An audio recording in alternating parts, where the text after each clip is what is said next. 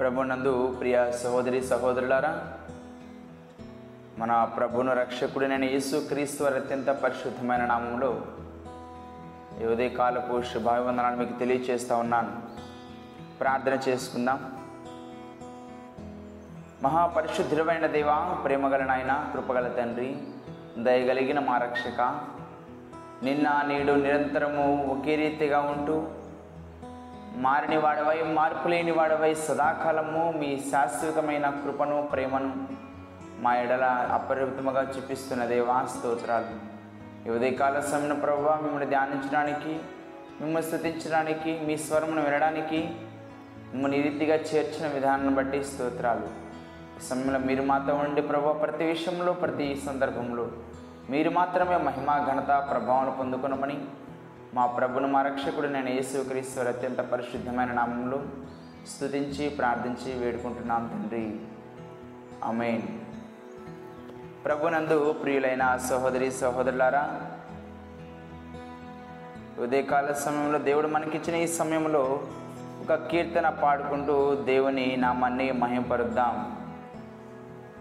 కీర్తన, స్తుతి కీర్తన. మన జీవితంలో మన స్థితిని మార్చగలిగేదై, దేవుని నామాన్ని మహిమపరిచేదై ఉండాలి. పాటల పుస్తకం నుంచి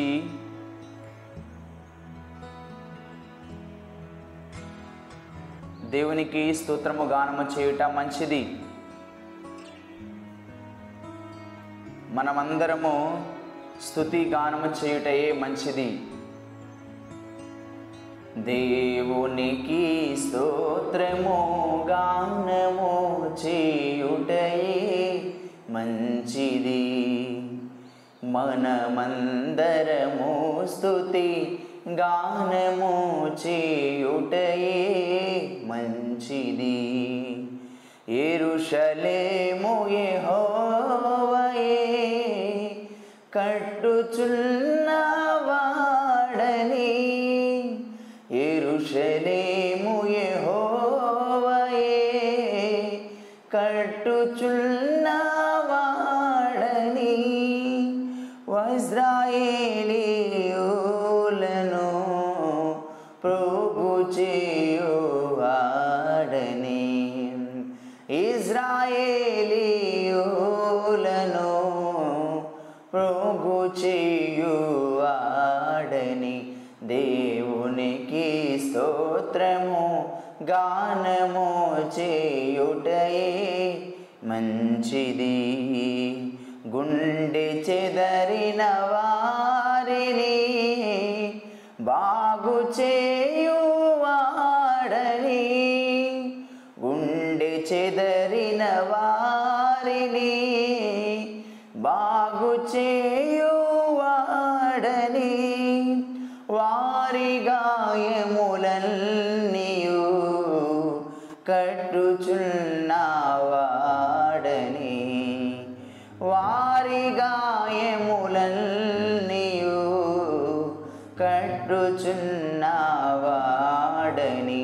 దేవునికి స్తోత్రము గానము చేయుటయే మంచిది, ప్రభువు గొప్పవాడును అధిక శక్తి సంపన్నుడు, ప్రభువు గొప్పవాడును అధిక శక్తి సంపన్నుడు, జ్ఞానమునకు ఆయనే మితియులేని వాడని, జ్ఞానమునకు ఆయనే మితియులేని వాడని.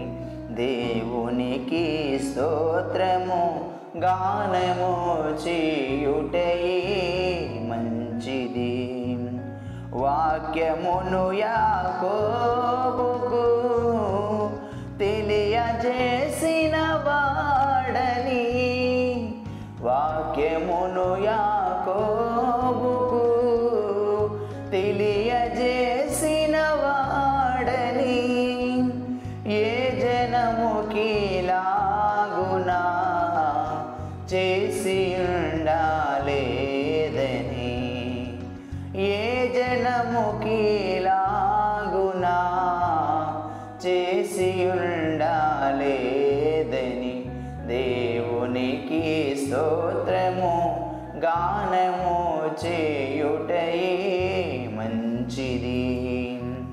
మనమందరము స్తుతి గానము చేయుటయే మంచిది.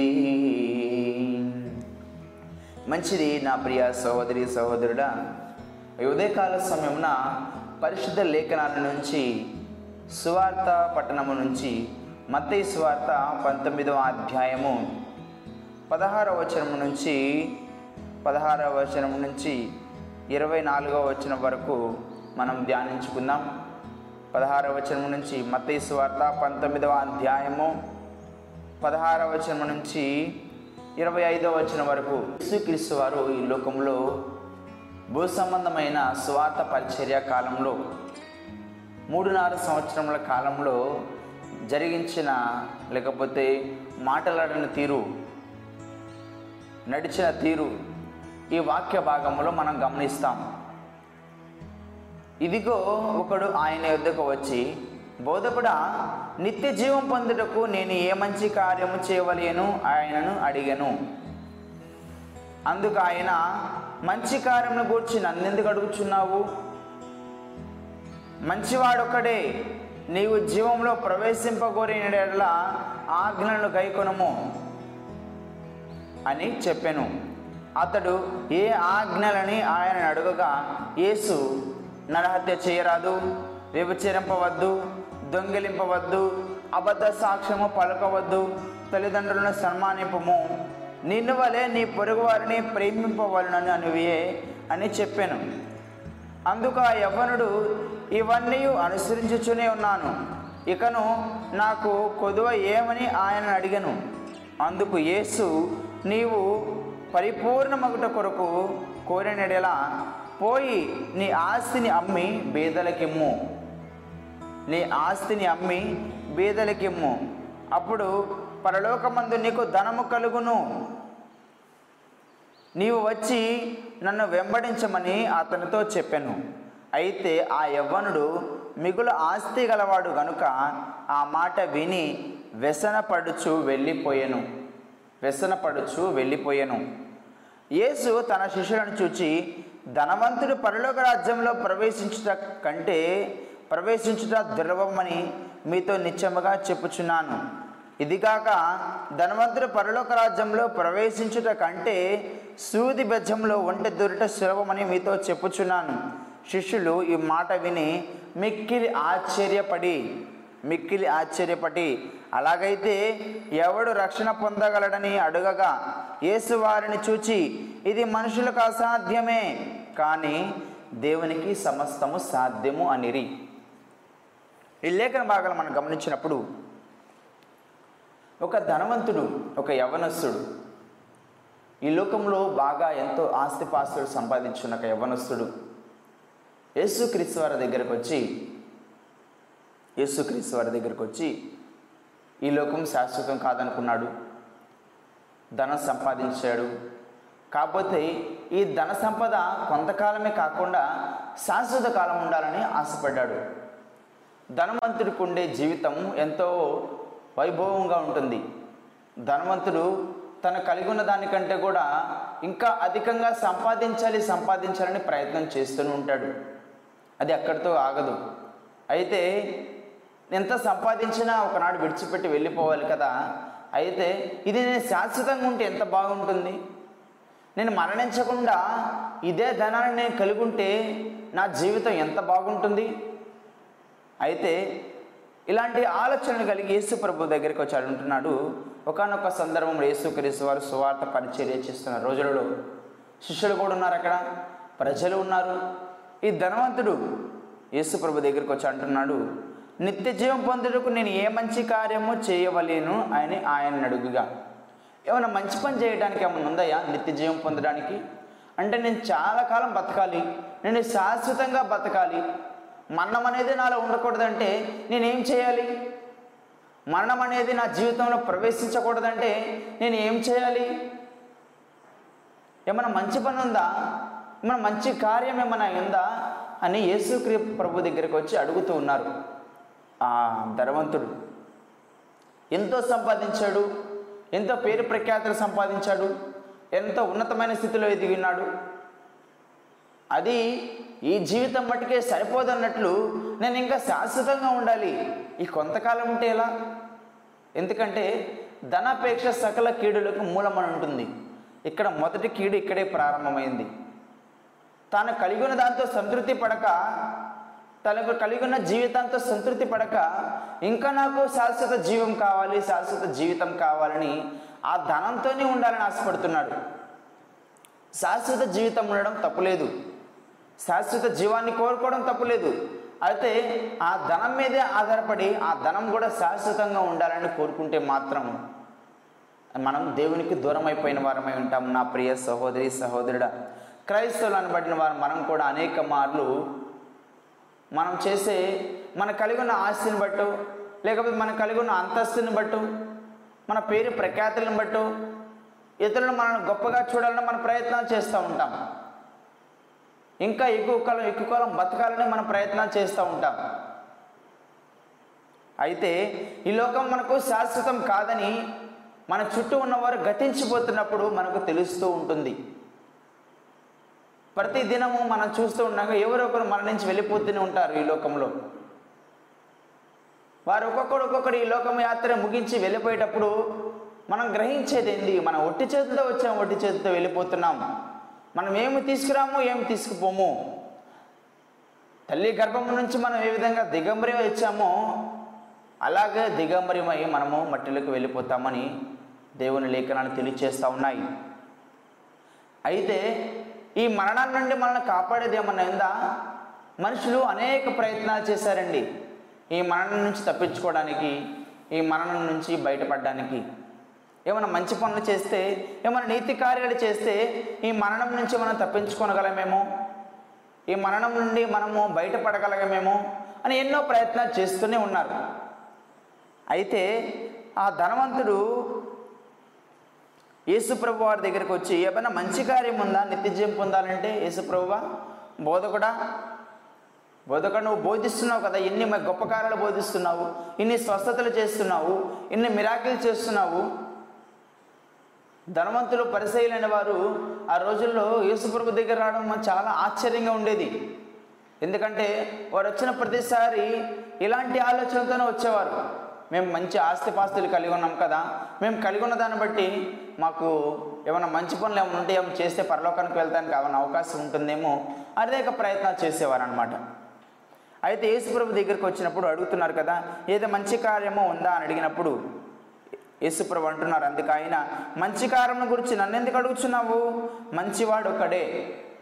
మంచి ప్రేమ గురించి నన్ను ఎందుకు అడుగుతున్నావయ్యా నువ్వు? మంచి అనేది మానవులలో లేదు కదా. ఏ మనుషుల్లో భూమి మీద పట్టిన ఏ మనుషుల్లో కూడా, భూమి మీద జన్మించిన ఏ మానవునిలో కూడా మంచి అనేది లేదు కదా. మంచివారు ఏ ఒక్కరు లేదు భూమి మీద. అందరూ పాపాత్ములై ఉన్నారు, దేవుని విడిచిపెట్టిన జనమై ఉన్నారు, దేవుని వాక్యమును దేవుని స్వరమును వినని వారై ఉన్నారని దేవుని వాక్యము తెలియచేస్తూ ఉంది. నా ప్రియ సహోదరి సహోదరుడా అంటున్నారు యేసుక్రీస్తు వారు, మంచి కార్యముల గురించి నువ్వు నన్నెందుకు అడుగుతున్నావయ్యా? ఈ లోకంలో ఎవరున్నారని మంచివారు మంచి కార్యాలు చేయడానికి, నీతి కార్యాలు చేయడానికి ఈ లోకంలో మంచివారు ఎవరున్నారు? మంచివాడు ఒక్కడే. నీవు జీవంలో ప్రవేశింపగోరేలా ఆజ్ఞలను గైకొనమని చెప్పాను. మంచివారు ఒక్కరే. ఆయనే తండ్రి అయిన దేవుడు, ఆయనే కుమారుడైన యేసుక్రీస్తు వారు, ఆయనే పరిశుద్ధాత్మ దేవుడై ఉన్నారు. నా ప్రియ సహోదరి సహోదరుడా ఒక్కడే. ఏ పాపం చేయని వారు ఒక్కరే, పరిశుద్ధునిగా జీవించిన వారు ఒక్కరే. నీ పాపముల కొరకు, నా పాపముల కొరకు తన రక్తమును కార్చిన వారు ఒక్కరే. దేవుళ్ళని చెప్పుకున్న వాళ్ళు ఎందరో ఉన్నారు, లోకంలో బాబాలను చెప్పుకున్న వాళ్ళు ఎందరిలో ఉన్నారు, కానీ అందరు గతించిపోయి ఉన్నారు. కానీ సజీవుడమైన వాడు ఒక్కడే, మరణాన్ని జయించిన వాడు ఒక్కడే, ఆయనే ప్రభువైన యేసు క్రీస్తు వారు. నా ప్రియ సహోదరి సహోదరుడా అంటున్నాడు కదా, నీవు జీవంలో ప్రవేశింపగోరిన యెడల ఆజ్ఞలను గైకొనమని చెప్పాను. ఆజ్ఞలను గైకొనమని చెప్పినప్పుడు ఏ ఆజ్ఞలను అడుగుతున్నాడండి ఈ ధనవంతుడు? ఆయనకు తెలుసు ఆజ్ఞలను, దేవుడు ఏ ఆజ్ఞలు ఇచ్చాడు అంటే, నేను చిన్నప్పటి నుంచి వాటిని అనుసరిస్తున్నాను కదా, పది ఆజ్ఞలు అంటే నాకు తెలుసు, నాకు తెలియకుండా ఏమైనా చెప్తాడేమో అంటే కొత్త ఆజ్ఞలు యేసుక్రీస్తు వారు ఏమైనా బోధిస్తారేమో అని ఎదురు చూస్తూ ఉన్నాడు అనమాట. అంటున్నాడు కదా, ఆజ్ఞలను గైకొనమని చెప్పాను. అతడు ఏ ఆజ్ఞలను ఆయనను అడగా. ఏ ఆజ్ఞలయ్యా, ఎలాంటి ఆజ్ఞలు అంటే కొత్తగా ఏమన్నా చెప్తారేమో, ఆ పనులు చేయడం వల్ల ఆజ్ఞలను పాటిస్తే ఏదో ఒక మంత్రంలాగా, ఇంక మంత్రంలాగా మేము జపిస్తే మేము నిత్య జీవం పొందుతామేమో అని ఆలోచన కలిగి ఉన్నవారు కూడా ఎందరో ఉంటారు. కొందరు చెప్తారు కదా, ఈ మంత్రం జపిస్తే ఈ కోరిక సిద్ధింప చేయబడుతుంది, లేకపోతే ఈ జపం చేస్తే ఇది వస్తుంది, ఇలాంటి ఆలోచనతోనే ఉన్నాడు ఇక్కడ ధనవంతుడు కూడా. ఒక కొత్త ఆజ్ఞ అంట ఏదైనా చెప్తే దానివల్ల నిత్యజయం పొందుకుంటానేమోనని ఏ ఆజ్ఞలు అని అడుగుతున్నాడు. అయితే యేసుక్రీస్తు అని అంటున్నారు, ఆయన ఆలోచన గమనించి, నరహత్య చేయవద్దు, వ్యభిచరింపవద్దు, దొంగిలింపవద్దు, అబద్ధ సాక్ష్యం పలకవద్దు, తల్లిదండ్రులను సన్మానింపము. 10 ఆజ్ఞలు చెప్తున్నప్పుడు చెప్తే ఒక మాట అంటున్నారు కదా, నువ్వు నరహత్య చేయవద్దు, వ్యభిచరించవద్దు, దొంగిలించవద్దు. దేవుడు 10 ఆజ్ఞలను పాత నిబంధన గ్రంథంలో ఇవ్వడానికి ముఖ్యమైన రీజన్, 10 ఆజ్ఞల వల్ల నువ్వు పాటించడం వల్ల నీ పాపములై క్షమించబడవు, కానీ నీ పాపపు స్థితి ఏందని నువ్వు తెలుసుకుంటావు. నీ పాపం చేయకుండా అది నిన్ను ప్రత్యేక స్థానంలో ఆజ్ఞను నిలబెడతాయి. అంతే కదా, పాత నిబంధనలో కొన్ని వేల లీటర్ల రక్తము ప్రోత్సహించబడింది, జంతువుల యొక్క, పశువుల యొక్క రక్తము, కోడుల యొక్క రక్తము. కానీ నూతన నిబంధనల కాదు, పశువుల యొక్కయు, జంతువుల యొక్కయు, కోడుల యొక్క రక్తము కాక తన స్వరక్తమిచ్చి పరిశుద్ధ రక్తమిచ్చి నిన్ను కొని ఉన్నాడు, నిన్ను కడిగి ఉన్నాడు ప్రభువైన యేసుక్రీస్తు వారు. నా ప్రియ సహోదరి సహోదరుడా అంటున్నారు కదా యేసుక్రీస్తు వారు, నరహత్య చేయవద్దయ్యా, నీవు వ్యభిచరించవద్దు, దొంగలింపవద్దు, అబద్ధ సాక్ష్యం పలుకవద్దు, ఇది దేవునికి అసహ్యమైనవి, నీ తల్లిదండ్రులను సన్మానించుము అంటున్నప్పుడు, నేను వారిని పొరుగువారిని ప్రేమింపవలెనని అన్నవే అని చెప్పాను. అనేక మార్లు దేవుడు మనకు ఒక ఆజ్ఞలను జారీ చేసినప్పుడు మనం ఈ విధంగా జీవించాలి, ఆయన చిత్తానుసారంగా మనం జీవించాలి, ఆయన మార్గంలో మనం నడవాలి, ఆయనను కనుగొని, ఆయన ఉద్దేశాన్ని మనం కనుగొని, ఆయన తలంపులను కనుగొని ఈ లోకం నుంచి ప్రత్యేకించబడాలి. ఈ లోక ఆశల నుండి, ఈ లోక ఆశయాల నుండి మనము దేవుని మార్గంలో ప్రత్యేకించబడాలని దేవుడు అనేక మార్లు తెలియచేస్తూ ఉంటారు. మరలా ఇంత చెప్తున్నా కూడా మళ్ళీ ఏం తెలియని వాళ్ళగా కొత్తగా వచ్చి సంఘానికి వచ్చినప్పుడు మరలా ప్రార్థన చేయాలంటే ఎలా చేయాలి, లేకపోతే ఎలా స్తుతించాలి. చిన్ననాటి ప్రాయం నుండి దేవుని సేవకులు, దేవుని బోధకులు, స్వార్థికులు, దేవుని సేవకులు, సంఘ కాపరులు ఎన్నో రీతిలుగా నీకు స్వార్థ అందిస్తూనే వస్తున్నారు. నువ్వు చిన్నప్పుడు పుట్టినప్పటి నుంచి ఇప్పటి వరకు అనేక రీతిలుగా గొప్ప గొప్ప దైవజనులు వాక్యమును నీకు అందిస్తూనే ఉన్నారు. కానీ మరలా ఏం తెలియనట్లు కొత్తగా ఏమైనా చెప్తారేమో, ఎవరైనా సంఘ కాపరు కొత్తగా వచ్చినప్పుడు ఇంకా కొత్తగా ఏమైనా చెప్తారేమో అని ఎదురు చూసిన వారు కూడా చాలామంది ఉంటారు. ఎందరు చెప్పినా, ఎందరు సంఘ కాపరులు వచ్చినా బోధించేది పరిశుద్ధ బైబిల్ గ్రంథం నుండే. నా ప్రియ సహోదరి సహోదరుడా, వారు ఇంతగా బోధిస్తున్నప్పటికీ నీ మనసు మార్చకుండా, నీ మనసు మారిపోకుండా, నీ హృదయం కదిలించబడకుండా, నీ తలంపులు మారకుండా ఉందంటే నువ్వు ఎలాంటి ఆలోచనతో దేవుని దగ్గరికి వెళ్తున్నావో నేను నీవు ఆత్మ పరిశీలన చేసుకో. ఎలాంటి కోరికలతో దేవుని దగ్గరికి వెళ్తున్నావు, ఎలాంటి ధనవంతుడున్న ఆలోచనతో వెళ్తున్నావా, లేకపోతే తగ్గింపగలిగి వెళ్తున్నావా, నిజంగా పరలోక రాజ్యాన్ని నువ్వు సంపాదించుకోవాలని వెళ్తున్నావా, లేకపోతే ఈ లోకంలో ధన సంపదను నువ్వు సంపాదించుకోవాలని దేవుని దగ్గరికి వెళ్తున్నావా. నా ప్రియ సహోదరి సహోదరుడా, దేవుని వాక్యం అంటుంది, నిన్ను వాళ్ళని పొరుగువారిని ప్రేమింపవాలని అనివే అని చెప్పినాడు. ఆజ్ఞలు చెప్పి కూడా ప్రధాన ఆజ్ఞలతో 2 ఉన్నాయండి. అన్ని ఆజ్ఞలను ప్రధాన ఆజ్ఞలు 2 ఉన్నాయి. నీ దేవదేవుడిని నీ పూర్ణాత్మతో, పూర్ణ హృదయంతో, పూర్ణ బలంతో ప్రేమింపవాలి ఉన్నాడని. 2వ ఆజ్ఞ, నిన్ను వాళ్ళని పొరుగువారిని ప్రేమించవలనని. ఆజ్ఞ అన్నప్పటికీ ప్రధాన ఆజ్ఞలు ఈ 2 మాత్రమే ఇచ్చున్నారు.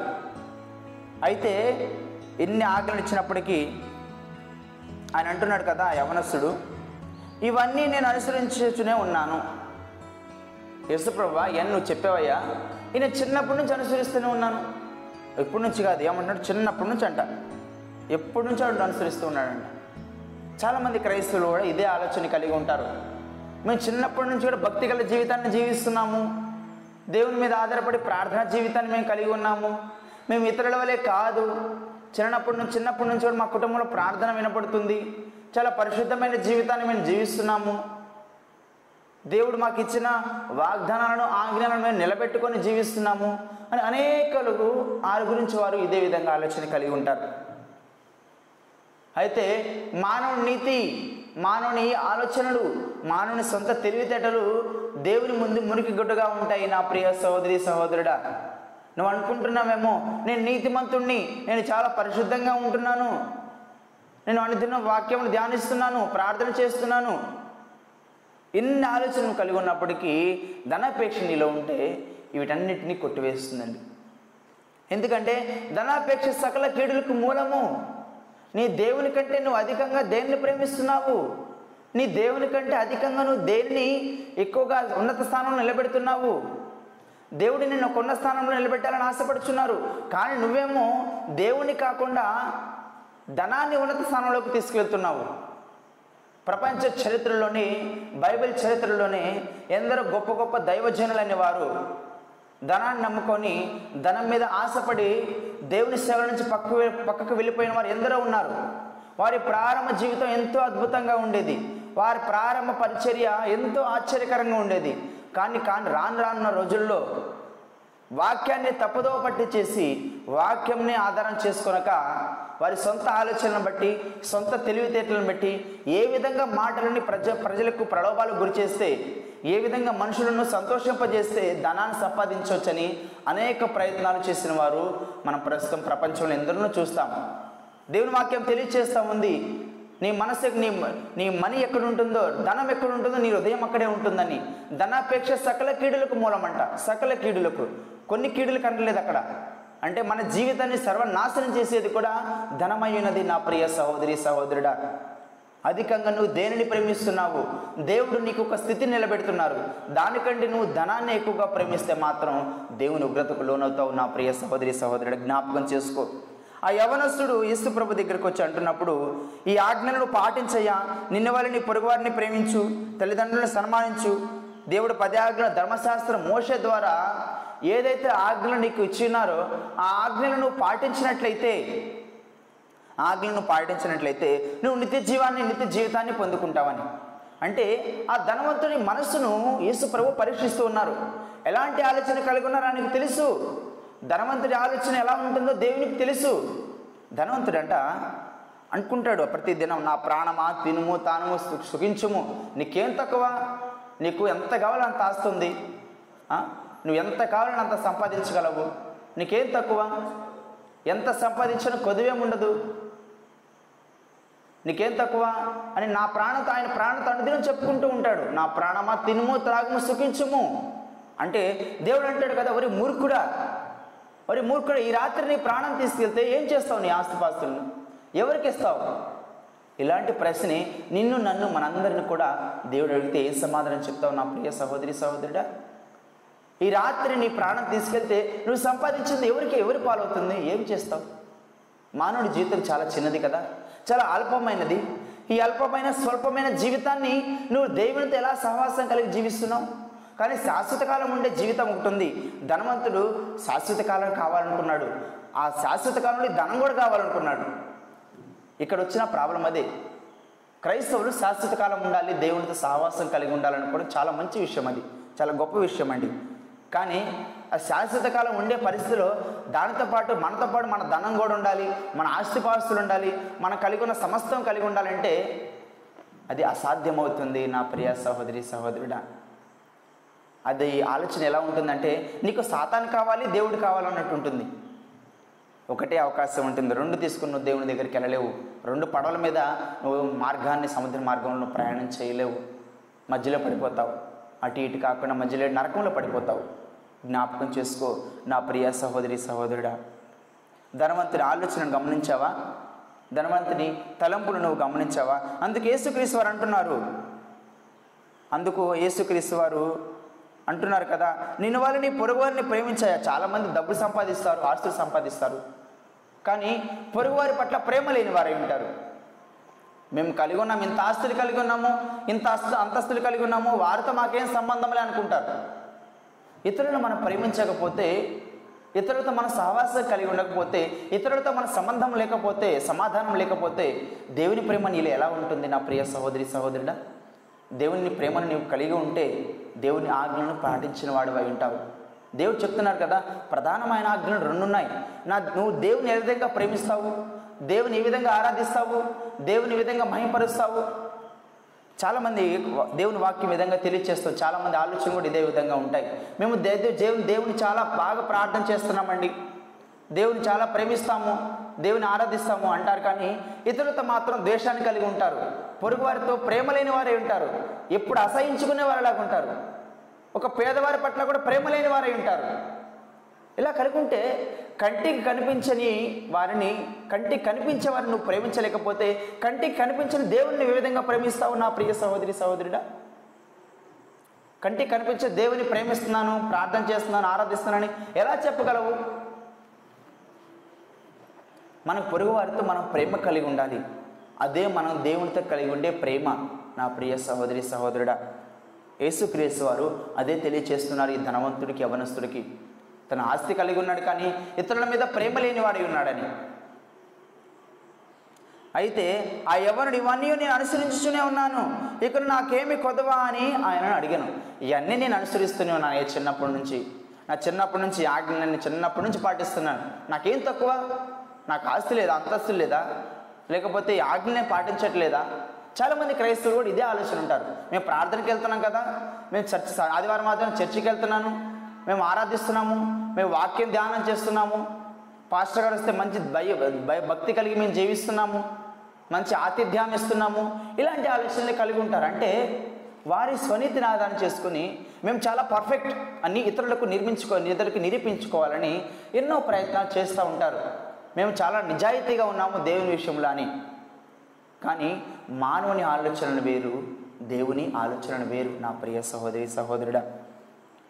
దేవుడు అంటున్నారు కదా, మీ ఆలోచనలు వేరు, నా ఆలోచనలు వేరయ్యా, రెండు ఒకటి కాదు, ఏ మాత్రం కాదు. నువ్వు అనుకోవచ్చేమో నేను చాలా నీతిమంతుడిగా ఉన్నానని. మానవుని నీతి దేవుని దృష్టిలో ఎంతో హేళనగా ఉంటుంది. దేవుని నీతితో నువ్వు కప్పబడాలి, మనుషుల నీతితో కాదు నా ప్రియ సహోదరి సహోదరుడా. ఇంత మాట్లాడినప్పుడు యేసుక్రీస్తు వారు అంటున్నారు కదా, నీవు పరిపూర్ణుడగుట కోరిన ఎడల, అంటే పరిపూర్ణ మానవుడిగా నీవు ఉండాలి. అంటే నీలో ఏ కల్మషం ఉండకూడదు, ఏ కలంకం ఉండకూడదు, ఏ పాపం ఉండకూడదు. ఎందుకంటే ఇవన్నీ ఏది కూడా ఉండదు. నువ్వు పర్ఫెక్ట్ మ్యాన్గా ఉండాలి, పరిశుద్ధిగా ఉండాలి. అంటే ఒకటే చెయ్యి, నీవు పోయి ఆస్తిని మొత్తం అమ్మి బేదలకి చేసేసేయి. నీ ఆస్తి మొత్తం అమ్మేసేయి. నీ ఆస్తి మొత్తం వేస్తే ఎక్కడైతే పేదవారు ఉన్నారో వారందరికీ ఇచ్చేసేసాయి. అప్పుడు పరలోకమందు నీకు ధనము కలుగును. మానవులు, క్రైస్తులు అనబడిన వారు కూడా ఎందరో భూలోక సంబంధ ధనాన్ని సంపాదించుకోవాలని ప్రయత్నం చేస్తారు. ఈ ధనం అనేది ఒకనాడు గతించిపోతుంది, మట్టిలోకి వెళ్ళిపోతుంది. మన తర్వాత ఎవరు తింటారో, వాళ్ళ తర్వాత ఎవరు సంపాదించుకుంటారు, అదంతా అక్కడితో గడిచిపోతుంది. ఎందరో తమ జీవితాలను వ్యయపరిచి, కుటుంబాలను విడిచిపెట్టి, బంధువులను విడిచిపెట్టి, కుటుంబంతో సరైన సమాధానం కూడా ఉండకుండా, కుటుంబంతో సరిగా మాట్లాడే సమయం కూడా ఉండకుండా, డబ్బు సంపాదించాలి, పిల్లలకి మంచి భవిష్యత్తునివ్వాలి, ఉన్నత స్థితిలో నిలబెట్టాలని అనేక ప్రయత్నాలు, ఏ విధంగా సంపాదించాలని అన్ని ప్రయత్నాలు చేస్తారు, ఎంతగా సంపాదించాలని అన్ని ప్రయత్నాలు చేస్తారు.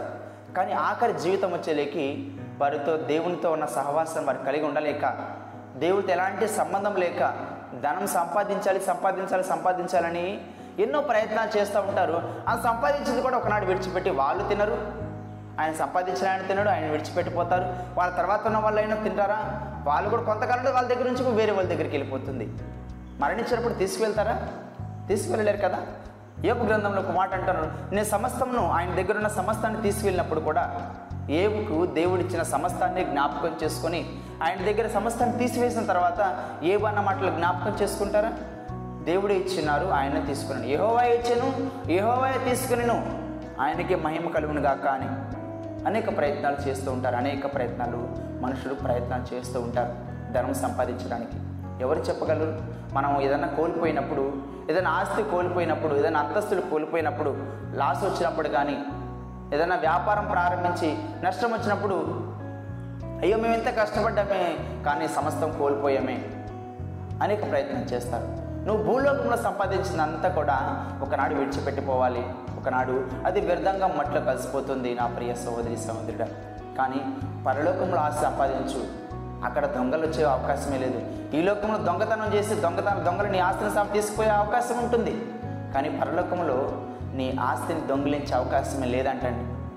యేసుక్రీస్తు వారు అంటున్నారు కదా, పరలోకమందు నీకు ధనం కలను. ఈ లోకంలో మన పేదవారికి ఏదైనా సహాయం చేయగలిగితే, బీదలైన వారిని మనం ఆదుకొనగలిగితే, ఎవరైనా అక్కర్లో ఉన్నప్పుడు నీ దగ్గరకు వచ్చి ఏమైనా సహాయం అడిగినప్పుడు నువ్వు చేయగలగాలి. మీకు తెలుసో తెలీదు నా ప్రియ సహోదరి సహోదరుడా, బైబిల్ చరిత్రలో అంట దేవుడు చెప్తున్నారు, చాలామంది పేదవారిగా లేకపోతే ఇలా ఆహారం కోసం అడుక్కునే వారిగా వచ్చి కూడా దేవదూతలంట ఆ రీతిగా వచ్చి భిక్షాటన చేసిన పరిస్థితులు కూడా ఉన్నాయి. అలా వాక్యం చెప్తా ఉంది కదా, అలా వచ్చి దేవదూతలకు దేవుళ్లకు సహాయం చేసిన వారికి సహాయం చేసి మేలు పొందిన వారు ఎందరో ఉన్నారనే ఉద్దేశంతో ఈ మాటలు దేవుడు మాట్లాడుతున్నారు. నీ ఆస్తిని మొత్తం బీదలకేమో, అప్పుడు పరలోకమందు నీకు ధనం కలుగును. ఈ లోకం మనం మన ఆస్తులు కోల్పోవచ్చు, అంతస్తులు కోల్పోవచ్చు, కానీ దేవుని కొరకు మనం ఇతరుల ఎడల ప్రేమ చూపించి మన జీవితంలో మనకు కలిగి ఉన్న దానితో ఇతరులకు మనం పంచగలిగితే దేవుడు మన కోసం అక్కడ పరలోకంలో ధనాన్ని సమకూరుస్తారని దేవుని వాక్యం తెలియచేస్తూ ఉంది. నీవు వచ్చి నన్ను వెంబడించమని అతనితో చెప్పాను.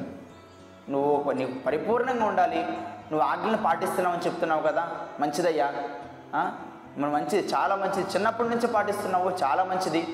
అయితే ఒక పని చేయి, నువ్వు చాలా పర్ఫెక్ట్ మ్యాన్గా అవ్వాలి, ఇప్పుడు నువ్వు నీతిమంతుడిగా అవ్వాలి, నువ్వు పరిశుద్ధుడిగా ఉండాలంటే ఒకటే ఆప్షన్, నీకున్న ఆస్తి మొత్తం తీసుకెళ్ళి అమ్మేసేసేయి, పేదలకు పెట్టేసేసేయి, వచ్చి నన్ను వెంబడించము. అవును నా ప్రియ సహోదరి సహోదరుడా, ఎవరైనాను యేసుక్రీస్తు వారిని వెంబడింప గోరిన ఎడలా తనను తాను తగ్గించుకొని తన సిలువను ఎత్తుకొని ఆయన వెంబడించుకోవాలి. తనను తాను ఉపేక్షించుకొని ఆయన సిలువను వెంబడించి ఆయన దగ్గరికి రావాలి, సిలువను ఎత్తుకొని వెంబడించాలండి. ఎందుకంటే మనం కలిగి ఉన్న ధనంతో దేవుని దగ్గరికి వెళ్ళలేము. మనం కలిగి ఉన్న ఈ చెడు తలంపులతో, చెడు ఆలోచనతో, లోకహాసలతో నువ్వు దేవుని దగ్గరికి వెళ్ళినట్లయితే దేవుడు నీ దగ్గరికి రారండి. మనం తగ్గించుకొని వెళ్ళాలి. అనుదినము ప్రతి దినం మన సిలువను ఎత్తుకోవాలి. మన శ్రమలలో, కష్టాలు, బాధలనే సిలువను మనం ప్రతి దినం ఎత్తుకొని యేసుక్రీస్తు వారి దగ్గరికి వెళ్ళాలి. వెంబడించడం అంటే ఏం మాట? యేసుక్రీస్తు వారు అంటున్నారు కదా, నన్ను వెంబడించుము అని అతనితో చెప్పాను. చాలామంది క్రైస్తవులు పాస్టర్లను వెంబడిస్తున్నారు, సంఘ కాపర్లను వెంబడిస్తున్నారు, దైవ సేవకులను వెంబడిస్తున్నారు. చాలా మంచిది, ఎందుకంటే క్రమశిక్షణ వస్తుంది. కానీ వారు యేసుక్రీస్తుని వెంబడించిన వారై ఉన్నారు. చర్చికి వెళ్తారు, దేవుని మందిరావరణకి వెళ్తారు, ఎక్కడ మీటింగ్స్ పెడితే అక్కడ గుంపులుగా పరిగెడతారు. కానీ ఆ పాస్టర్ మీద, దైవ సేవకుడి మీద ఆధారపడతారే కానీ యేసుక్రీస్తు వారి మీద ఆధారపడిన వారు అయి ఉన్నారు. ఆ పాస్టర్ గారు ప్రార్థన చేస్తే మాకు స్వస్థత వస్తుందని ఆయన దగ్గరికి వెళ్తారు. కానీ నీవు యేసుక్రీస్తు దగ్గర నీవున్న స్థితిలో నేను ప్రార్థన చేయగలిగితే దేవుడు నా పక్షాన కూడా నా ప్రార్థన ఆలకించి నాకు స్వస్థత కలుగు చేస్తారు కదా అనే విశ్వాసాన్ని కలిగి లేని వారై ఎందరో క్రైస్తవులు పడిపోయిన వారై ఉన్నారు. నా ప్రియ సహోదరి సహోదరుడా, స్వస్థత అనేది, ఆశీర్వాదం అనేది ఒక సంఘ కాపరిని బట్టి, ఒక దైవజనుని బట్టి ఉండదండి. నీతో దేవునికి ఉన్న సహవాసాన్ని బట్టి కలిగి ఉంటుంది. నువ్వు దేవునితో ఎలాంటి సహవాసాన్ని కలిగి ఉన్నావు, దేవునితో నువ్వు ఎలాంటి సంబంధాన్ని కలిగి ఉన్నావు, నీ జీవితంలో దేనికి మొదటి స్థానాన్ని ఇస్తున్నావు? నీ కుటుంబానికా, లేకపోతే నువ్వు కలిగి ఉన్న ధనానికా, నువ్వు కలిగి ఉన్న ఆస్తికా, నువ్వు కలిగి ఉన్న జాబ్కా, లేకపోతే దేవునికా? మొట్టమొదటిగా నువ్వు నీ స్థితిలో, నువ్వు ఉన్న పరిస్థితిలో, లేకపోతే నీ జీవన విధానంలో మొట్టమొదటి ప్రేరేపణ, లేకపోతే మొట్టమొదటిగా నువ్వు ఇచ్చే స్థానం ఎవరికి ఉంటుంది? దేవునికి ఉంటుందా, లేకపోతే సాతానికి ఉంటుందా? నిన్ను నీవు ఆత్మ పరిశీలన చేసుకున్న ప్రియ సహోదరి సహోదరుడా, నీ స్థితి ఏమైనది నువ్వు జ్ఞాపకం చేసుకో. మొట్టమొదటిగా నీ దేవాతి దేవుని నువ్వు ప్రథమ స్థానంలో నిలబెట్టాలి. అప్పుడే నువ్వు కలిగి ఉన్నదంతా కూడా తర్వాత కుటుంబము ఇవన్నీ ఒకటి తర్వాత ఉంటాయి. కానీ మొట్టమొదటిగా నువ్వు దేవునికి స్థానాన్ని కలిగి ఉండాలి. యేసుక్రీస్తు వారు నన్ను అంటున్నారు, నన్ను వెంబడించుము. నువ్వు ఈ లోకంలో సంపాదించినంతా కూడా బేదలకు అమ్మేసేసాయి.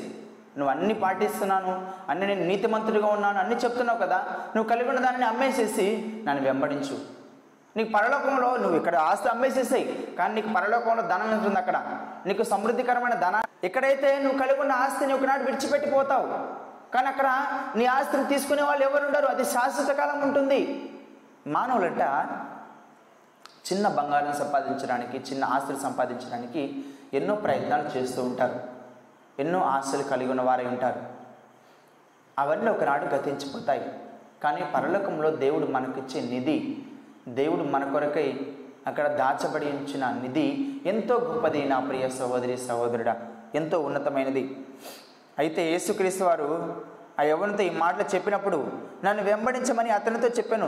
అయితే ఆ యవ్వనుడు మిగుల ఆస్తి గలవాడు గనుక, ఎంత ఆస్తి అంట, చాలా ఆస్తి అంట, ఎంతో ఆస్తి సంపాదించినాడు గనుక అతను ఆ మాట విని వ్యసనపడి వెళ్ళిపోయాను, అసహించుకున్నాడు. నేనేంది, నా స్థితి ఏంది, నేను ఇది అమ్మి రావాలా, నిత్య జీవం వద్దు, ఏం వద్దు నాయన, ఈ జీవితమే నాకు గొప్పది, ఈ జీవితమే నాకు గొప్పది, దీన్ని విడిచిపెట్టి నేను వెళ్ళిపోవాలా, అసాధ్యం, ఇది నాకు సాధ్యం కాదు. యేసుక్రీస్తు వారు ఎంతగా చెప్పారు కదా, నేను ఆజ్ఞలు పాటిస్తున్నాన్నప్పుడు మంచిదయ్యా, సరే నీ ఆస్తి నమ్మేసి నన్ను వెంబడించు, నీకు పరలోకంలో ధనం ఉంటుంది, వచ్చి నన్ను వెంబడించి అన్నప్పుడు కూడా ఆ యవ్వనుడు అంటే ఎక్కువ ఆస్తి కలుగున్నారు కదా, ఎందుకంటే ధనం ఎక్కడ ఉంటుందో వారి హృదయం కూడా అక్కడే ఉంటుంది. నా ప్రియ సహోదరి సహోదరుడా, నీ హృదయం, నీ మనస్సు ఎక్కడ ఉంటుందో తెలుసా, నువ్వు కలిగి ఉన్న ధనం మీద ఉంటుందన్నమాట. ఎందుకంటే ఆ హృదయాన్ని దేవుని వాక్యంతో నువ్వు నింపగలిగితే, ఆ హృదయంలో దేవునికి స్థానం ఇవ్వగలిగితే ఈ ధనం అనేది తర్వాత స్థానానికి వెళ్ళిపోతూ ఉంది. మొట్టమొదటిగా దేవునికి కాక నీ హృదయంలో ధనానికి నువ్వు స్థానాన్ని పెట్టినట్లయితే, ధనానికి మొదటి స్థానం నువ్వు పెడితే అక్కడ దేవుడు రావడానికి అవకాశం ఎక్కడ ఉంటుంది. ధనవంతుడంట మిగులు ఆస్తి గలవాడు కనుక ఆ మాట విని వ్యసనపడుచు వెళ్ళిపోయాను. చాలామంది క్రైస్తవులు అనబడిన వారు, దేవుని సేవకులు అనబడిన వారు కూడా ప్రపంచ చరిత్రలో ధనాన్ని నమ్ముకొని, ధనం మీద ఆశ కలిగి దేవుని విడిచిపెట్టిన వారు ఎందరో ఉన్నారు. ఎందరో గొప్ప గొప్ప దైవజనులు అనేవారు, వారి ప్రారంభ జీవితాలు ఎంతో అద్భుతంగా ఉన్నాయి, ఎంతో వాక్య పరిచర్య అద్భుతంగా చేశారు, ఆత్మరక్షణ విషయమై ప్రారంభ దిశలో ఎన్నో ప్రయత్నాలు చేశారు. కానీ రాను రాను ఏమైంది, ధన సంపదలు, ఏ విధంగా ధనం సంపాదిస్తే గొప్పవారం అయిపోతాము, ధనం మీదే ఆసక్తి కలిగి సంఘాలలో కూడా జనములకు బైబిల్లో లేని ఆలోచనలు కూడా ప్రజలకు తెలియచేసి ఉన్నారు. ప్రత్యేక కానుకలంటూ, మొక్కుబడి కానుకలు అంటే బైబిల్లో ఎక్కడున్నాయండి మొక్కుబడి కానుకలు? నేను ఎవరిని ఉద్దేశించి ఎవరిని అపహేళన చేయడానికి విధంగా తెలియచేయటం లేదు. జ్ఞాపకం చేసుకోనండి, దేవుడు మన నుంచి ఆశించేది వెండి బంగారాలు విలువైన నివాసాలు కాదు, విరిగి నలిగిన హృదయం. ఈ హృదయంతో నువ్వు దేవుని దగ్గరికి వెళ్ళాలి. మన దగ్గర నుంచి ఆశించేది ఆస్తులు అంతస్తులు కాదు యేసుక్రీస్తు వారు. చాలామంది అనుకోవచ్చు, మీరు కలిగి ఉన్న ఆస్తి, నువ్వు ఆస్తి ఇస్తే, ఇంత అంతస్తు ఇస్తే, ఇంత ధనాన్ని ఇస్తే దేవుడిని ఆశీర్వదిస్తాడు అనుకుంటున్నావా? లేకపోతే నువ్వు కలిగి ఉన్న దాంట్లో నువ్వు తీసుకొచ్చి ధనాన్ని, లేకపోతే నువ్వు కలిగి ఉన్న ఆస్తులు దేవునికి ఇస్తే దేవుడు నిన్ను బలపరుస్తాడు అనుకుంటున్నావా? లేదు నా ప్రియ సహోదరి సహోదరుడా, అవన్నీ ఇచ్చింది దేవుడే నీకు. నువ్వు దేవుడిచ్చిన దాన్ని మళ్ళీ తీసుకొచ్చి దేవుడి దగ్గర ఇస్తే ఏం ఉపయోగం ఉండదు. దేవుడు మన నుంచి ఆశించేది వెండి బంగారాలు విలువైన నివాసాలు ధన సంపదలు కాదు, నువ్విచ్చే కానుకలు కాదండి దేవుడు ఆశపడుతుంది. చాలామంది అదే అనుకుంటున్నారు, మేము ఇంత కానుకలు ఇస్తున్నాం కదా, మేము ఇంత కానుకలు ఇస్తే మేము గొప్పవారును, ఇతరుల దృష్టిలో నువ్వు గొప్పవారిగా ఉండాలనుకుంటున్నావా? నువ్వు ఈ చేతితో సహాయం చేస్తే పక్క చేతితో తెలియకూడదండి. కొంతమంది కానుకలు ఇచ్చి గొప్పగా చెప్పించుకోవాలనే ప్రయత్నాలు చేస్తూ ఉంటారు. ఓ పలానా పాస్టర్ గారు మా గురించి చెప్తున్నారు కదా, మేము ఇంత కానుకలు ఇచ్చాము, అది ఎంత గొప్ప విషయం, అది నలుగురు మా గురించి గొప్పగా మాట్లాడుకుంటారు కదా. ఎవరికి కావాలండి నీ ఆస్తి? దేవునికి కావాలా నీ ఆస్తి అంతస్తులు? ఎవరికి కావాలి నువ్వు ఇచ్చేది? దేవుడు సర్వసృష్టికర్త, సర్వజ్ఞాని, సర్వమును ఆయన ఆధీనం ఉంచుకున్న దేవుడు, సర్వసంపన్నుడు. ఆయన నువ్వు ఆస్తి ఆశపడతాడు అనుకున్నారా? దేవుడు నీ దగ్గర నుంచి ఆశపడేది అది కాదు. విరిగి నలిగిన హృదయం కావాలి, నీ హృదయం కావాలి దేవునికి, నీ మనసు కావాలి దేవునికి. నీ హృదయంలో దేవునికి స్థానం ఉందా? నువ్వు ఆస్తి కలిగి ఉండి నువ్వు అంతస్తు ఇచ్చి, నేను ఇది ఇస్తున్నాను కాబట్టి నేను దేవుడు నాతో మాట్లాడుతున్నాడు, నేను ఆస్తి ఇస్తే దేవుడు నన్ను పరలోక రాజ్యంలో చేర్చుకుంటాడంటే నీ జీవితం కూడా ఈ ధనవంతుడిలాగా అయిపోతుంది. ఏమంటున్నాడు చూడండి వాక్యంలో, యేసు తన శిష్యులను చూచి, ధనవంతుడు పరలోక రాజ్యంలో ప్రవేశించుట దుర్లభమని మీతో నిశ్చయంగా చెప్పుచున్నాను. అవశ్యం లేదండి, సాధ్యమే లేదు నా ప్రియ సహోదరి సహోదరుడా, సాధ్యమే లేదు. నువ్విచ్చే కానుకలు దేవుడు ఆశపట్టలేదు. దేవునికి మనం అర్పణ చేయాలి, కానుకలు ఇవ్వాలి, ఎందుకంటే దేవుని సేవ ముందుకు నడిపించబడాలని.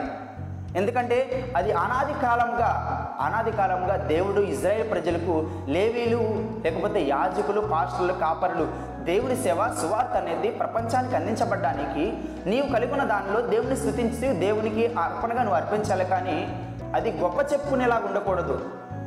ఇంతగా నిన్ను హెచ్చరిస్తున్నప్పుడు నువ్వు దేనికి ప్రాధాన్యత స్థానాన్ని కలిగి ఉన్నావు? నీ దేవునికి మొదటి స్థానాన్ని కలిగి ఉన్నావా? లేకపోతే యహోలోకంలో గతించిపోయేదానికి నువ్వు మొదటి స్థానాన్ని కలిగి ఉన్నావా? నా ప్రియ సహోదరి సహోదరుడు, ఒక్కసారి జ్ఞాపకం చేసుకో. నీ హృదయంలో ధనం ఉందా? లేకపోతే నీ హృదయంలో దేవుని వాక్యం ఉందా? నీ హృదయంలో దేవునికి స్థానం ఉందా? లేకపోతే యహోలోకంలో గతించిపోయే ధన సంపదలకు స్థానం ఉందా? నేను నువ్వు ఆత్మ పరిశీలన చేసుకో. నీ స్థితి ఏమైందో నువ్వు తెలుసుకో. నీ హృదయాన్ని దేవునికి ఇవ్వు. నీ హృదయాన్ని దేవునికి ఇవ్వు. నువ్వు దేవునికి వరకు ఏదన్నా నాటడానికి, ఏదైనా పని చేయడానికి, దేవుని ముందు పోషించడానికి ప్రయత్నం చేస్తే చాలా మంచిది. దేవుడు తప్పకుండా సాయం చేస్తారు. అనుకోవచ్చేమో, నేను ఇస్తేనే ఈ స్వార్థ ప్రారంభం ముందుకు నడుస్తుంది, నేను చేస్తేనే అవుతుంది అనుకుంటావేమో. నువ్వు ఇచ్చినా ఇవ్వకపోయినా దేవుని పని ఆగదు. ఎవరు చేసినా చేయకపోయినా దేవుని పని ఆగదు. నువ్వు మనుషులకి ఇస్తున్నావు, దేవునికి ఇస్తున్నావు అనుకోదు. దేవుడు నీకు ఇచ్చిన దాంట్లో నువ్వు ఇస్తున్నావు, కానీ నువ్వు ఏదో పుట్టేటప్పుడు నేను తీసుకొచ్చిన దేవుడికి ఇవ్వట్లేదు కదా. జ్ఞాపకం చేసుకో. ఇవన్నీ గతించిపోతాయి. ధనం గతించిపోతుంది, ఆస్తులు గతించిపోతాయి, సమస్తం ఒకనాడు విడిచిపెట్టి వెళ్ళిపోతావు. కానీ శాశ్వతకాలం జీవితం ఉండే ఒక జీవితం ఉంది, నిత్య జీవితం. ధనవంతుడు కూడా నిత్య జీవితాన్ని కావాలనుకున్నాడు, కానీ ఆయనతో పాటు ధనాన్ని కూడా కావాలనుకున్నాడు. నీ ధనాన్ని, నీ పాప జీవితాన్ని నువ్వు విడిచిపెట్టి దేవుని దగ్గరికి వచ్చినప్పుడే దేవుడు నీ దగ్గరికి వస్తారు. నా ప్రియ సహోదరి సహోదరుడా, నువ్వు ధనాన్ని తీసుకుని దేవుని దగ్గరికి వస్తాను, నాకు అది కావాలి ఇది కావాలంటే కుదరదు. ఒకే మార్గం ఉంది, పరలోక మార్గం. నేను నరకంలో కూడా వెళ్తానంటే ఇంకా నేను ఆపేవాళ్ళు ఎవరుండరు. ధనాన్ని తీసుకుని నేరుగా నరకానికి వెళ్ళిపోతావు. బైబిల్ చరిత్రలో దేవుని విడిచిపెట్టి ఎందరో ఈ విధంగా వారి ప్రారంభ జీవితాలు బాగున్నప్పటికీ ఆఖరిలో ధనాన్ని నమ్ముకొని దేవుని విడిచిపెట్టిన వారు ఎందరో ఉన్నారండి, ఎందరో ఉన్నారు. సొలొమోను మహారాజుని జ్ఞాపకం చేసుకోనండి. ఎంత జ్ఞానవంతుడు, ఎంత జ్ఞానం కలిగి ఉన్నవాడు, ఎంత ఆస్తి కలిగి ఉన్నవాడు. ఆఖరికి ఏమైంది ఆ జ్ఞానము, ఆ తెలివితేటలు, ఆస్తి? ఏ జ్ఞానం అయితే దేవుడి నుంచి పొందుకున్నాడో ఆ జ్ఞానము వ్యర్థమైన దానికి ఉపయోగించుకున్నాడు. ఏ జ్ఞానం అయితే దేవుడు ఆయనకి ఇచ్చి ఉన్నాడో, ఏ సంపద, ఎంత సంపదలు కలిగి ఉన్నాడు. బైబిల్ చరిత్రలోనే అంత జ్ఞానవంతుడు, అంత సంపద కలిగిన వారు ఎవరు లేరంటాడు. సొలొమోనుకు దేవుడిచ్చిన ఆస్తి ఎంతో గొప్పది. అయితే ఆఖరికి 700 మంది భార్యలు, 300 మంది ఉంపుడుగత్తెలు కలిగి వారే దేవుడి నుంచి దూరపరిచి విగ్రహారాధనకు నడిపించారు. దేవునికి దూరం అయిపోయాడు సొలొమోను మహారాజు జీవితంలో. నువ్వు అనుకుంటున్నావేమో నువ్వు కలిగి ఉన్న ధనాన్ని బట్టి దేవుడు నిన్ను హెచ్చిస్తాడు, నిన్ను ఆశీర్వదిస్తున్నాడని. చాలామంది అనుకోవచ్చు, క్రైస్తవులారా మీరు ఎక్కువ సంపాదించారు కదా, ఎక్కువ ధనవంతులుగా ఈ లోకంలో జీవిస్తున్నాం కదా, అంటే దేవుడు మమ్మల్ని బాగా ఆశీర్వదించాడు, అంటే మేము మరణించినా కూడా మేము పరలోకానికి వెళ్తాను అనుకుంటున్నారేమో. దేవుడు నిన్ను ఆశీర్వదిస్తాడు. దేవుని పిల్లలకు ఏదైతే అవసరతలు ఉన్నాయో అవి తప్పకుండా దేవుడు తీరుస్తాడండి. దాంట్లో ఏ కొదువ ఉండదు. ఆకాశ పక్షులని పోషిస్తున్న దేవుడు నిన్ను నన్ను పోషించడా? తప్పకుండా పోషిస్తాడు. కానీ నీవు కలిగి ఉన్న దాంట్లో దేవుని ఏ విధంగా స్తుతిస్తున్నావు అని నువ్వు జ్ఞాపకం చేసుకో. నువ్వెంత ఆస్తి కలిగి ఉండొచ్చు, ఎంత అంతస్తు కలిగి ఉండొచ్చు, అదే దేవుని వలన అయినది మాత్రం అని నువ్వు గ్రహించాలి. నేను దేవుని వలన నేను పొందుకున్నానని నువ్వు చెప్పగలగాలి. ధనవంతుడు ఈ విధంగా చెప్పలేకపోయాడు. దేవుని కంటే కూడా ధనాన్ని ఎక్కువగా ప్రేమించాడు మనం ఈ లేఖనాన్ని చూస్తున్న ధనవంతుడు. అయితే యేసుక్రీస్తు వారు అంటున్నారు, ధనవంతుడు పరలోక రాజ్యంలో ప్రవేశించుట దుర్లభమని మీతో చెప్పుచున్నాను. ఇదిగాక ధనవంతుడు పరలోక రాజ్యంలో ప్రవేశించుట కంటే సూది బెజ్జంలో ఒంటె దూరట సులభమని మీతో చెప్పుచున్నాను. సూది ఎంత ఉంటుంది, ఒంటె ఎంత పెద్దగా ఉంటుంది. ఒంటంట సూది బెజ్జంలో దూరుతుందంట. మనుషులకి ఇది ఆశ్చర్యంగా ఉంటుంది. ఏంది అసలు, ఇది అంత ఆశ్చర్యంగా ఉంది? సూది బెజ్జంలో ఒంటె దూరుతుందా? ఇది ఎలా సాధ్యమవుతుందని శిష్యులకు కూడా బుర్ర పాడైపోయింది. ఏంది ప్రభా, ఇది ఎట్లా సాధ్యమవుతుందయ్యా అంటే, సూది బెజ్జంలో ఒంటె దూరుతుంది కానీ పరలోక రాజ్యంలో ధనవంతుడు ప్రవేశించలేడా అంటే, దేవునికి అంత దూరంగా చేస్తుందా ధనం మనల్ని? ఒక పాపిని నువ్వు రక్షింపగలగాలి, ఒక ఆత్మను రక్షింపగల ఆత్మను సంపాదించుకో. నా ప్రియ సహోదరి సహోదరుడా, ఆత్మను సంపాదించుకో. దేవునికి దూరం అయిపోయిన వారిని దేవుని చెంతకు నడిపించు. ఇదే ఈ లోకంలో దేవుడు నీకు ఇచ్చిన ఆస్తి, ఇదే నువ్వు కలిగి ఉన్న ఆస్తి. దీన్ని ఎవరు తీసివేయలేరు. నువ్వు ఆత్మను సంపాదించు, ఒక పాపిని దేవుని మార్గంలో నడిపించు, ఒక పాపిని ఆయన చనిపోతే నరకంలోకి వెళ్ళిపోతాడని నువ్వు చెప్పగలగాలి. ఇది జీవితం, మానవ జీవితం అల్పమైనది నువ్వు చెప్పగలగాలి. ఒక సంఘ కాపరే కాదని చెప్పాల్సింది సువార్త. ఒక ఒక పాస్టర్ గారు ఒక దైవజనుడే వచ్చి వాక్యం చెప్పి ఆయనే ప్రార్థన చేయాలి, ఆయనే స్వార్థ చెప్పాలి అని అనేది లేదు. స్వార్థను తెలుసుకున్న నీవు, సత్యాన్ని తెలుసుకున్న నీవు, యేసుక్రీస్తు రక్తంతో కడగబడి ఆయనకు స్వాస్థ్యంగా ఉంటామని తెలుసుకున్న నీవు, ఇతరులు నీవారైన వారు, నీ పొరుగు వారు, నీ కుటుంబీకులు ఎవరైనా మరణించి నరకంలోకి వెళ్ళిపోతారనే ఆలోచన నువ్వు కలిగి ఉంటే, వారు దేవునితో సహవాసం లేకుండా ఉన్నారని నువ్వు గ్రహిస్తే, వారికి నువ్వు స్వార్థ చెప్పగలగాలి. యేసుక్రీస్తు వారు అంటున్నావు కదా, సర్వసృష్టికి వెళ్ళి సర్వసృష్టికి స్వార్థను తెలియచేయండి. సర్వసృష్టికి తెలియదు, కొంతమంది చెప్పండి అని చెప్పట్లేదు యేసుక్రీస్తు వారు. సమస్త మానవాళికి, ఇది కొందరిని ఉద్దేశించింది కాదు, ప్రతి ఒక్కరు చెప్పాలి గాస్పల్ అనేది, ప్రతి ఒక్కరికి చెప్పాలి. ఇదే మనం ఈ లోకంలో సంపాదించాల్సిన ధనం. దీనినైతే ఎవ్వరు తీసివేసుకోలేరు.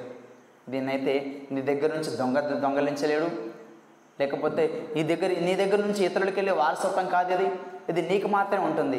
మనం ఈ లోకంలో సంపాదించిన సంపాదన, ఆస్తి అంతా వారసత్వంగా మన పిల్లలకి, తర్వాత తరాలకు వెళ్ళిపోతుంది. కానీ ఆత్మను సంపాదిస్తే అది నీ అకౌంట్లోనే ఉంటుంది. దాన్ని ఎవ్వరు తీసివేయలేరు, దాన్ని ఎవరు మార్చలేరు. నా ప్రియ సహోదరి సహోదరుడా, చాలామంది ధనాన్ని నమ్ముకొని దేవునికి దూరం అయిపోయి ఉన్నారు. నువ్వు దేవునికి సమీపంగా ఉన్నావా, లేకపోతే దేవునికి దూరంగా ఉన్నావా? నీవు ఆత్మ పరిశీలన చేసుకో. నీ జీవితము ఈ ధనవంతుడిలా ఉందా? ధనవంతుడైతే ధనాన్ని నమ్ముకున్నాడు, దేవునికి దూరం అయిపోయాడు, పరలోకాన్ని సంపాదించలేకపోయాడు. నువ్వు ఈ ధనవంతుడిలాగా జీవిస్తే, ఇలాంటి ఆలోచనలు కలిగి ఉంటే మాత్రం నీ జీవితం కూడా అదేవిధంగా విచారకరంగా ముగించబడుతుంది. లోకంలో చాలామంది ఎంతో సంపాదించారు, ఆఖరికి రక్షణ లేకుండా, దేవుని తెలుసుకోలేకుండా మరణించిన వారు ఎందరో ఉన్నారు. నీవు అలా ఉండకూడదని దేవుని ఉద్దేశం, నా ప్రియ సహోదరి సహోదరుడు. నువ్వు రక్షింపబడకుండా మరణించి నరకంలోకి వెళ్ళడం దేవునికి ఇష్టం లేదండి. ఏ పాపి కూడా రక్షింపబడకుండా నరకంలోకి వెళ్ళడం ఆయన ఉద్దేశం కాదు, ఆయన చిత్తం కాదు. నువ్వు రక్షింపబడాలి, దేవుని తెలుసుకోవాలి, ఆయనతో సహవాసం ఉండాలి. ఈ లోకం శాశ్వతం కాదు, అన్నీ ఒకనాడు గతించిపోతాయి. నిత్య జీవం ఉండే రాజ్యం ఒకటి ఉంది, అక్కడ నువ్వు శాశ్వతంగా ఉండబోతున్నావు. అక్కడ ఆకలి దప్పికలు ఉండవు. దేవుడు మన కొరకు బంగారపు వీధులు నిర్మించాడంట. నా ప్రియ సహోదరి సహోదరుడా, నువ్వు అక్కడ శాశ్వతంగా ఉండాలని దేవుడు కోరుకుంటున్నప్పుడు ఈ లోకంలో గతించిపోయే వాటి మీద ఇంకా ఆశ కలిగి ఉన్నావా? అయితే ఈనాడే వాటిని అన్నిటిని విడిచిపెట్టి నీ మొదటి స్థానాన్ని నువ్వు దేవునికి ఇవ్వగలిగితే, దేవుడు నిన్ను అత్యధికంగా ఆశీర్వదించి ఆయనకి ఇష్టమైన పాత్రగా వర్ధిల్ల చేస్తాడు. రక్షణ పొందడానికి ఇలాంటి ప్రయత్నాలు చేయాలి. మనము తగ్గించుకొని మన సిలువనెత్తుకొని ఆయనను వెంబడించాలి. ఇలాంటి అనుభవం నీలో లేకపోతే, ఇంతటి వరకు కూడా, ఈ రోజు వరకు కూడా ఇలాంటి దేవునితో సహవాసం నువ్వు లేకపోతే, ఈ దినం నుంచే నీ జీవితాన్ని మరలా కట్టుకోవడానికి ప్రారంభించు. దేవుని వాక్యంతో నీ కుటుంబాన్ని కట్టుకో, ప్రార్థనతో నీ కుటుంబాన్ని కట్టుకో, విశ్వాసంలో నువ్వు పోరాడుతూ జీవనాన్ని కొనసాగించు. ప్రార్థన చేసుకుందాం. కృపా సత్య సంపూర్ణుడైన ప్రభువా, దయగలిగిన నాయన, మీ ఘనమైన శ్రేష్టమైన నామాన్ని బట్టి ప్రభువా, ఈ ఉదయకాల సమయమున మీ పరిశుద్ధ పాదాలకు విరాది వందనాలు, స్తుతులు, స్తోత్రాలు తెలియజేస్తున్నాం తండ్రి. మీరు మమ్ము ప్రేమించి రక్షించి ప్రభువా, మీరు మాకు ఇచ్చిన ఈ గొప్ప మర్మములను బట్టి, సత్య వాక్యాన్ని బట్టి స్తోత్రాలు. ఈ లోకంలో ఎందరో గతించిపోయినారు ప్రభా, ఈ దినమును చూడలేక. మేమేదో గొప్పవారము, నీతిమంతులమని కాదు, కానీ కేవలము మీకు ఉచితమైన కృపను బట్టి, ప్రేమను బట్టి మేము ఈ విధంగా సజీవులుగా ఉండి ఉన్నామని మీరు తెలియజేస్తున్న విధానాన్ని బట్టి స్తోత్రాలు. ధనవంతుడు తన ఆస్తిని నమ్ముకొని ఏ విధంగా అయితే మీకు దూరం అయిపోయినాడో, ఆ రీతిగా మేము ఉండకూడదు, ఆ రీతిగా మేము జీవించకూడదు. మేము ప్రత్యేకించబడిన వారము, మీ రక్తంతో కడగబడిన వారము, కొనబడిన వారమని ఈ వాక్యం ద్వారా మీరు తెలియజేస్తున్న విధానాన్ని బట్టి స్తోత్రాలు. ధనాన్ని నమ్ముకొని ఎందరూ ఈ లోకంలో మిమ్మల్ని విడిచిపెట్టి వెళ్ళిపోయినారు ప్రభువా. మీ సేవకులైన వారు కూడా ప్రభువా, ధనాన్ని మీద ఆశ కలిగి మీ వాక్యాన్ని తప్పుదో పట్టిస్తూ ప్రభువా, మిమ్మల్ని దూరం అయిపోయిన వారు ఎందరూ ఉన్నారు నాయన. ఆత్మల భారం లేకుండా ప్రభువా, ధన సంపాదన మీద ఆధారపడి జీవిస్తున్న వారు ఎందరో దైవ సేవకులు ఉన్నారు ప్రభువా.